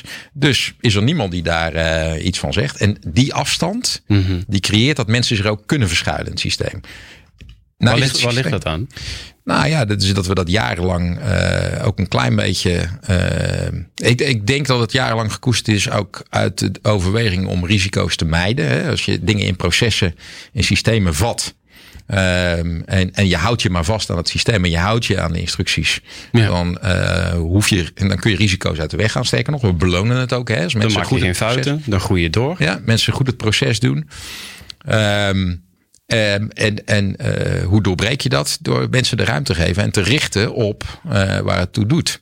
eh, hierin. Op de KMA was het heel mooi. Ehm, eh, je ziet dat op het terrein van de KMA denkt iedereen dat de commandant KMA zeggenschap heeft. Nou, dat heb ik niet. Dat is een verrassing misschien. Ik, ik doe het wel. Ik claim het wel, want ik vind dat het erbij hoort. Hè. Maar altijd in overleg met degene die ons moeten ondersteunen. En op het moment dat je duidelijk maakt dat eh, wat de gevolgen zijn van bepaalde acties of bepaalde instructies van bovenaf voor de opleiding, hè, dan gaan mensen echt bewegen.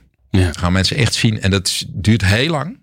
Want soms hè, de, de eigen lijn is belangrijk. Maar mensen gaan echt zien dat het op de KMA moet draaien om opleiden. Ja. En dat het dus niet zo kan zijn dat je heel fijn in je ondersteuningsproces zit en daar alles goed doet. Ja. Maar vervolgens geen ondersteuning geeft aan het primaire proces waartoe je op aarde bent eigenlijk. En klim je dan op de bok en zeg je dan ehm, eh, als Churchill: dat is een combinatie. mannen, vrouwen, waar draait het hier om? Wat, wat, ga, eh, wat staat er deze week te gebeuren? Dit zijn de cijfers. Hoe Ja. gaan we dit samen aanpakken? Ben jij dan, want ik heb ook gelezen of eh, gehoord van Joris net, dat jij dingen met flair doet. Ehm, eh, wat, wat, wat heb je ervoor nodig om ehm, de sense of urgency, het grotere doel, ehm, te laten zien aan de collega's? Ja, dat grotere doel is meestal wel bekend. Je moet het duidelijk maken. Je moet het zo framen. Je moet het zo vertellen dat het ook eh, begrepen wordt. En dat het ook gaat leven voor ze. Hè? Eh, dus, eh, en dat geldt voor alles. Dat geldt niet alleen maar voor de KMA-community, maar dat geldt ook voor alles wat ondersteunt daarin. Hè? Interventieteam zei ik net al. Hè? We hebben zo'n 70 tot 75 procent van de meldingen die losten we op. Ehm, nou, laat ik dan één voorbeeld noemen. Hè. We hebben eh, binnen de, nu is dat gelukkig niet meer zo, dus we kunnen dat nu eh, kunnen er gerust over spreken. Maar we hebben heel Nederland gingen we natuurlijk over eh, in gecombineerde inter- internet- en tv-pakketten. En ik zal hem even heel kort door de bocht vertellen. Ehm, maar we kwamen erachter dat uh, de marechaussee in Noord-Holland was gewoon een melding van een wachtmeester. Uh, die vertelde dat ze uh, eigenlijk geen internet hadden bij hun 24 uursdiensten. dat was nog niet zo erg. Maar je weet ook, hè, de marechaussee moet af en toe een keer een kenteken natrekken of eens een keer. En daarvoor moesten ze dus publieke wifi-netwerken gaan, gaan gebruiken. Omdat ze gewoon geen. En dat lag hem historisch in het feit dat er. Nou, je kan het verhaal zo lang maken, maar er waren contracten afgesloten. Daarna was de organisatie opgedeeld in een deel wat over internet uh, ging en een deel wat over tv-contracten TV, uh, ging. Ja. Twee verschillende zuilen waren dat. Die ja. praten niet met elkaar. De contracten verliepen. Beide kanten praten niet met elkaar. En dus had de marché in het noorden van het land, en dat bleek trouwens een landelijk probleem te zijn, niet de beschikking over een uh, goed uh, wifi-netwerk. Ik zou je nog sterker vertellen, um, en ik zal niet te uitgebreid, maar ik herken dit van mijn brandweertijd. Nou. Daar was dit ook het verhaal in de piketdiensten. Ja, nou, Daar was heel lang geen wifi. Ja. Daar zat je dan avonden. Ja, en, dat is, en je weet ook, hè, dat klinkt heel banaal, maar als je 24 uur diensten draait, ja. dan is dat een lifeline hè, voor je werk. Dat is de piramide van Maslow van nu, hè? Daar zit wifi in tegenwoordig. Hè? Ja. ja.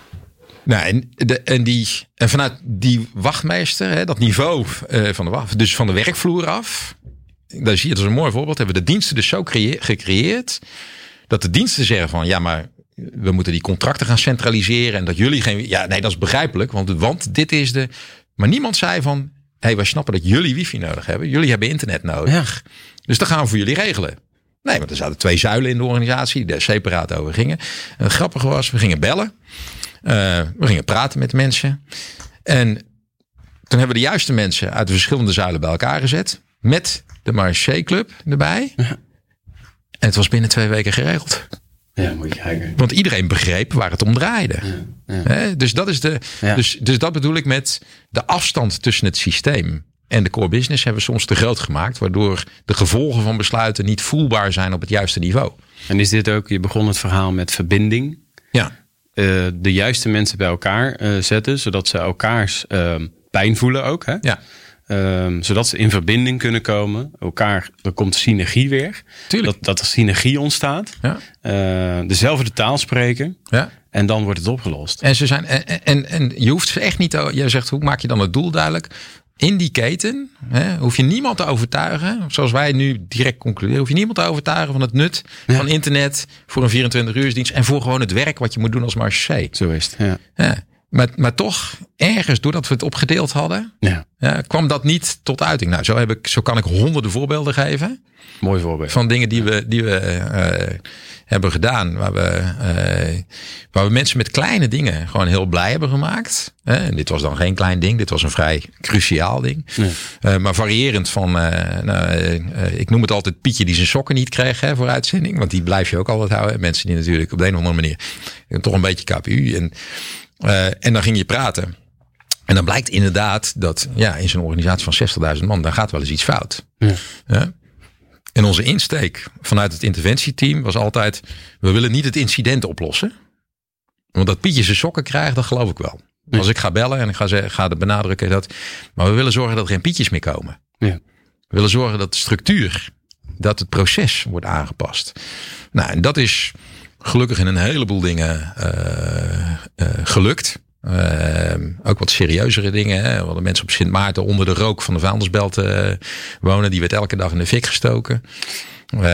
ja, en hadden al meerdere keren verzocht om, om te mogen verhuizen. bleef elke keer in de lijn hangen ergens. Want nou ja, was dat natuurlijk gevoelig. Want Buitenlandse Zaken had daar ook...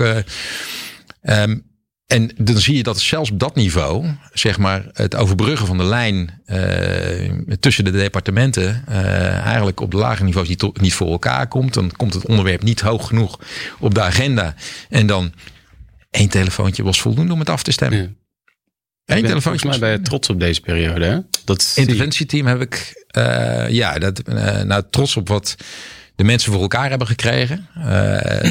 trots op Nee, het, het mooiste de intrinsieke motivatie die dat uit dat Mhm. team hebben. We hebben ook Ja. mensen afgewezen. Maar het grappige is dat je hebt geen plaatsen, geen arbeidsplaatsen. Ja. Eh, maar ik kreeg echt elke week twee of drie telefoontjes van mensen die voor ons wilden komen werken. ja, doe je iets goed. Ja, en dan, en dan doe je iets goed. Ehm, en de vraag was altijd van, eh, eh, de vraag was altijd, maar beschik je nou over de intrinsieke motivatie? Kun je tegen een stootje Ja. om hier echt iets mee te doen? Nou, en daar ben ik trots op, ja, dat ik zo'n team heb. Maar dat heb ik eigenlijk, ja, je zegt nou, interventieteam ben je trots op. Ja, dat heb ik eigenlijk op alle functies wel die ik gehad heb. eh, heb eh, En ook bij het team eh, integratie van, van de DAOG, hè, van de afdeling operationele, of de aansturing gereedstelling. Ja. Eh, in Den Haag. Had ik ook een prachtig team. Eh, En daar waren we ook van de integratie. Hè. Dat was echt, dat gewoon, daar was ik baasje van eh, het teampje wat moest zorgen voor integratie. Ja. Dus ja, misschien kun je dat, misschien is dat wel op mijn lijf geschreven dat ik dat fijn vind. En dat is voormalig jachtvlieger. Ja, we, we, we- En nog steeds, hè? Je vliegt nog steeds af en toe, hè? Toch? ja, ja, ik vlieg nog steeds. Ja, ik ben in de gelukkige omstandigheid dat, dat het nog steeds kan. Ja. Ehm, ja, we hebben vaak de namen natuurlijk, hè, de, de uitzondering bevestigt de regel hoor. We hebben vaak de namen dat natuurlijk wat solistisch zijn ingesteld. Nou, niets is minder waar. Ja. Eh, want je doet alles in een team. Ja. Eh, alleen je zit wel zelf in die cockpit. Ja. Dus dat merk ik wel. Hè. Je bent wel van huis uit opgevoed om snel te denken. Eh, en snel een richting te kiezen. Ja. Ja, en dat heb ik wel moeten bijstellen natuurlijk. Ja. Zeker in mijn, in mijn Haagse periode. Maar uiteindelijk ehm, ja, zijn die skills, noem ik het dan maar, hè, die vaardigheden wel van pas gekomen. Hè. We kregen een mooi voorbeeld misschien. We kregen natuurlijk meer geld voor gereedstelling erbij. Want gereedstelling werd heel belangrijk. Ehm, en ik, ik besefte dat we. eh, het kwam ook uit het team. Hè. We beseften dat we vaak gewoon dingen over de muur gooiden. Naar de opkoos noemden we dat. Eh, en dat dan vanuit gingen dat het gebeurde. Nou, dan krijg je een mooi Barbapapa effect. Hè. Eh, dat, it- it- it- en je knikt ja, maar ik zal het toch even uitleggen. Dan krijg je dat zo'n nota met opdrachten, die gaat dan naar een opko. En die veert dan alsof van een luchtkussen vanuit de. Dan komt hij weer teruggeveerd. Hè? Van ja, dat, eh, moet toch anders. En, en dat eh, proces dat speelt zich meestal zo'n twee à drie keer af. En dan in een sterk verwaterde versie gaat hij nog weer. Eh, wij zeiden toen als team integratie van. En dat heeft ook het interventieteam geshaped natuurlijk. Van ja, dat helpt niet. Wij moeten de boer op. Ja. Wij moeten uit het Haagse, moeten naar de opkoos toe. De verbinding zoeken. Ja, ja. Hè, en het hebben over hoe gaan we die gereedheid weer op Ja, krijgen. We hoefden niemand te overtuigen dat er iets moest gebeuren. hè. We moesten wel overtuigen dat hè, het budget wat we ervoor kregen, dat het ook gericht werd aanbesteed. En toen lag er in één keer een plan over herstelgereedheid. eh, met milestones. Eh, en zagen we dat, eh, dat, dat we best in staat waren natuurlijk eh, om eh, die piramide over, te over, overklimmen eigenlijk Ja. naar de opkoos toe. Wat ik heel bijzonder vind, en dan wil ik langzaam een beetje naar het einde kabbelen eh, met elkaar, eh, Gerben. Ehm, wat ik heel bijzonder vind, is ook jouw tijd in het interventieteam. Je hebt er al aan gerefereerd dat we toch ook wel de eh, minder, mindere momenten in het leven moeten omarmen, omdat die erbij horen. Ja. En dat koppel ik ook wel een beetje aan de mensen die graag voor jou en Lenny natuurlijk, want jullie deden dat met z'n tweeën, zeg je net, wilden komen werken. Daar kwam, er kwam best wel een verschillend pluimage binnen. Met eh, de nodige ehm, rugzakjes, noem ik het even. Eh, maar die rugzakjes, die geven natuurlijk een ontzettend goed beeld eh, van een gemiddelde van de organisatie. Ja. En ik denk ook als ik dat zo hoor, ik vul een beetje in dat er, dat voor het succes van het interventieteam gezorgd heeft. Ja, het waren mensen met praktijkervaring. Het waren mensen met, eh, met praktijkervaring eh, over. eh, en, en soms is dat een gevoel, hè? want soms is het ook niet feitelijk. Soms ligt het ook echt aan mensen zelf. Hè? Dat moeten we ook helder in zijn. Maar het waren allemaal mensen die het beste met de organisatie voor hadden. Ja, ja. Die ergens tegen een betonblok aan waren gelopen. Of ergens een keer Maar er nog wel staan. en staan. Ja, en bereid. En de veerkracht tonen. Overigens is dat wel iets dat. Dat is niet uniek hoor. Dat heeft iedereen. Alleen je moet mensen soms leren om de veerkracht te zien. Eh, En daarvoor moet je, nou ja, da- daarvoor moet je ook echt de verbinding zoeken. Hè. En als ik die nog mag, we hebben vaak de neiging omdat als we iets willen bereiken, hè, als we innovatief willen zijn, dan creëren, creëren we een organisatie die inno- innovativiteit gaat veroorzaken. En die creëren we buiten de organisatie. Ja, ja. Daar gaan we niet innovatief mee zijn. Het moet namelijk onderdeel van de organisatie. Het Ja. mag beginnen aan de rand van de Ja, organisatie. Hè? ja. Maar daarna moet het gaan sneeuwballen. Als we het over veiligheid hebben. Dan moeten we, mogen we best beginnen met een projectteam en een organisatie die uh, begint met het opstellen van nou, een plan hoe we dat moeten gaan doen. Ja. Dat moet daarna onderdeel van de verschillende organisaties worden. Dus dat betekent dat we die brug moeten gaan slaan uh, in, de, uh, in de organisatie. Nou, dat geldt op alle niveaus. Dat geldt voor, uh, voor Vliegbasis Leeuwarden, dat geldt voor de KMA, dat geldt voor Den Haag, dat geldt voor nee, ja. eigenlijk op alle niveaus. Als je de, die, um, nou ja, de, de, de, de brug weet te slaan met de organisatie zelf. En als je dan gaat bouwen aan een bepaalde kritische massa, noem ik het altijd. Hè? Uh, je hebt de early believers, hè? De, ja. de early adapters. Is... Um, maar die moeten in de organisatie zitten. Ja. En die moeten, die, die moeten in staat zijn om die sneeuwbal verder uit te rollen. Ja. En dan krijg je op een gegeven moment een kritische massa waardoor je verandering krijgt. Ja. Nou, op de KMA is dat veel sneller gegaan dan ik ooit verwacht had. Uh, ja. Ik dacht van, nou, dat, gaat, nou, dat gaat echt tijd kosten voordat we. Maar je ziet dat als je mensen. Uh, als je het product centraal zet, hè, het opleiden van officieren, Mhm. mm -hmm. uh, jongens en meisjes van tussen de 18 en 28, grofweg. Ja. Uh, die gaan er met een bepaalde verantwoordelijkheid gaan die de deur uit. En jij mag daartoe bijdragen. Prachtig toch? Dat is, mooiste, dat is een van de mooiste jobs die je kan hebben. En als je ja. mensen daar trots zijn, nou, dan moet je ze inderdaad, dan moet je, ze, ja. moet je de teugels gaan intrekken. Want dan gaan ze harder rennen dan je eigenlijk ja. uh, wil. En dan zie je zo'n verandering ontstaan. Uh, en dan komt het ook voort vanuit intrinsieke motivatie en niet omdat de baas het zegt. Ja, ja, ja. Als alles mogelijk was, Gerben. Als alles mogelijk was. Ja, Geld was voor, uh, fortuinen. Ja. Hè? Dagobert Duck komt met uh, heel veel zakken geld aan. En uh, iedereen is gemotiveerd. Je bent nu commandant KMA. Um, hoe ziet dan uh, het opleiden van de toekomst er in de ideaalste wereld uit? Waar wil je heen? Dan ga ik eerst reageren op je opening. Want dat is vaak de fout die we maken. We stellen geld centraal.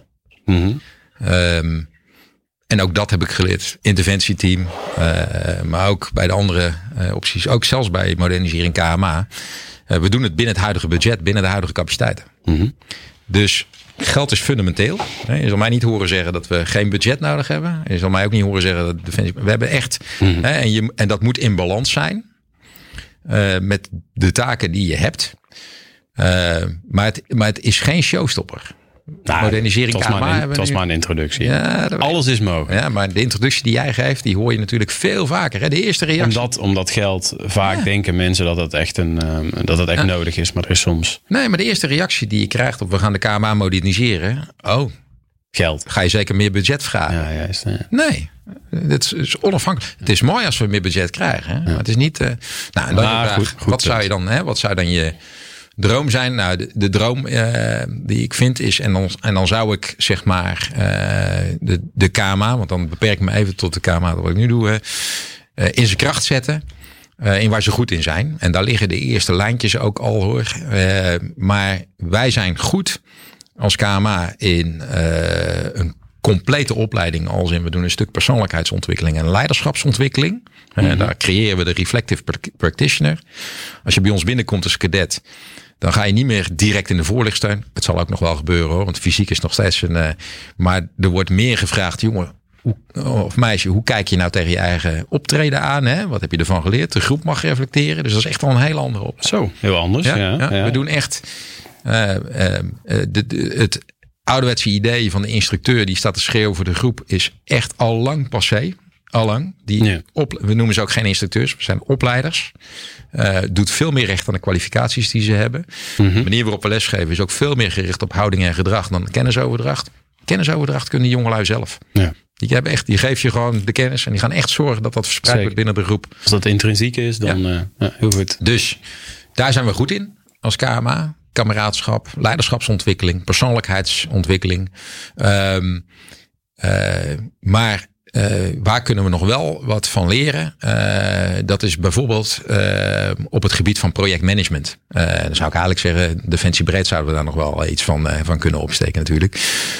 maar ook gewoon de verbinding met de universiteiten en de hogescholen om ons heen. Want daar liggen veel meer kansen dan we hebben. Dus je vraagt heel concreet antwoord.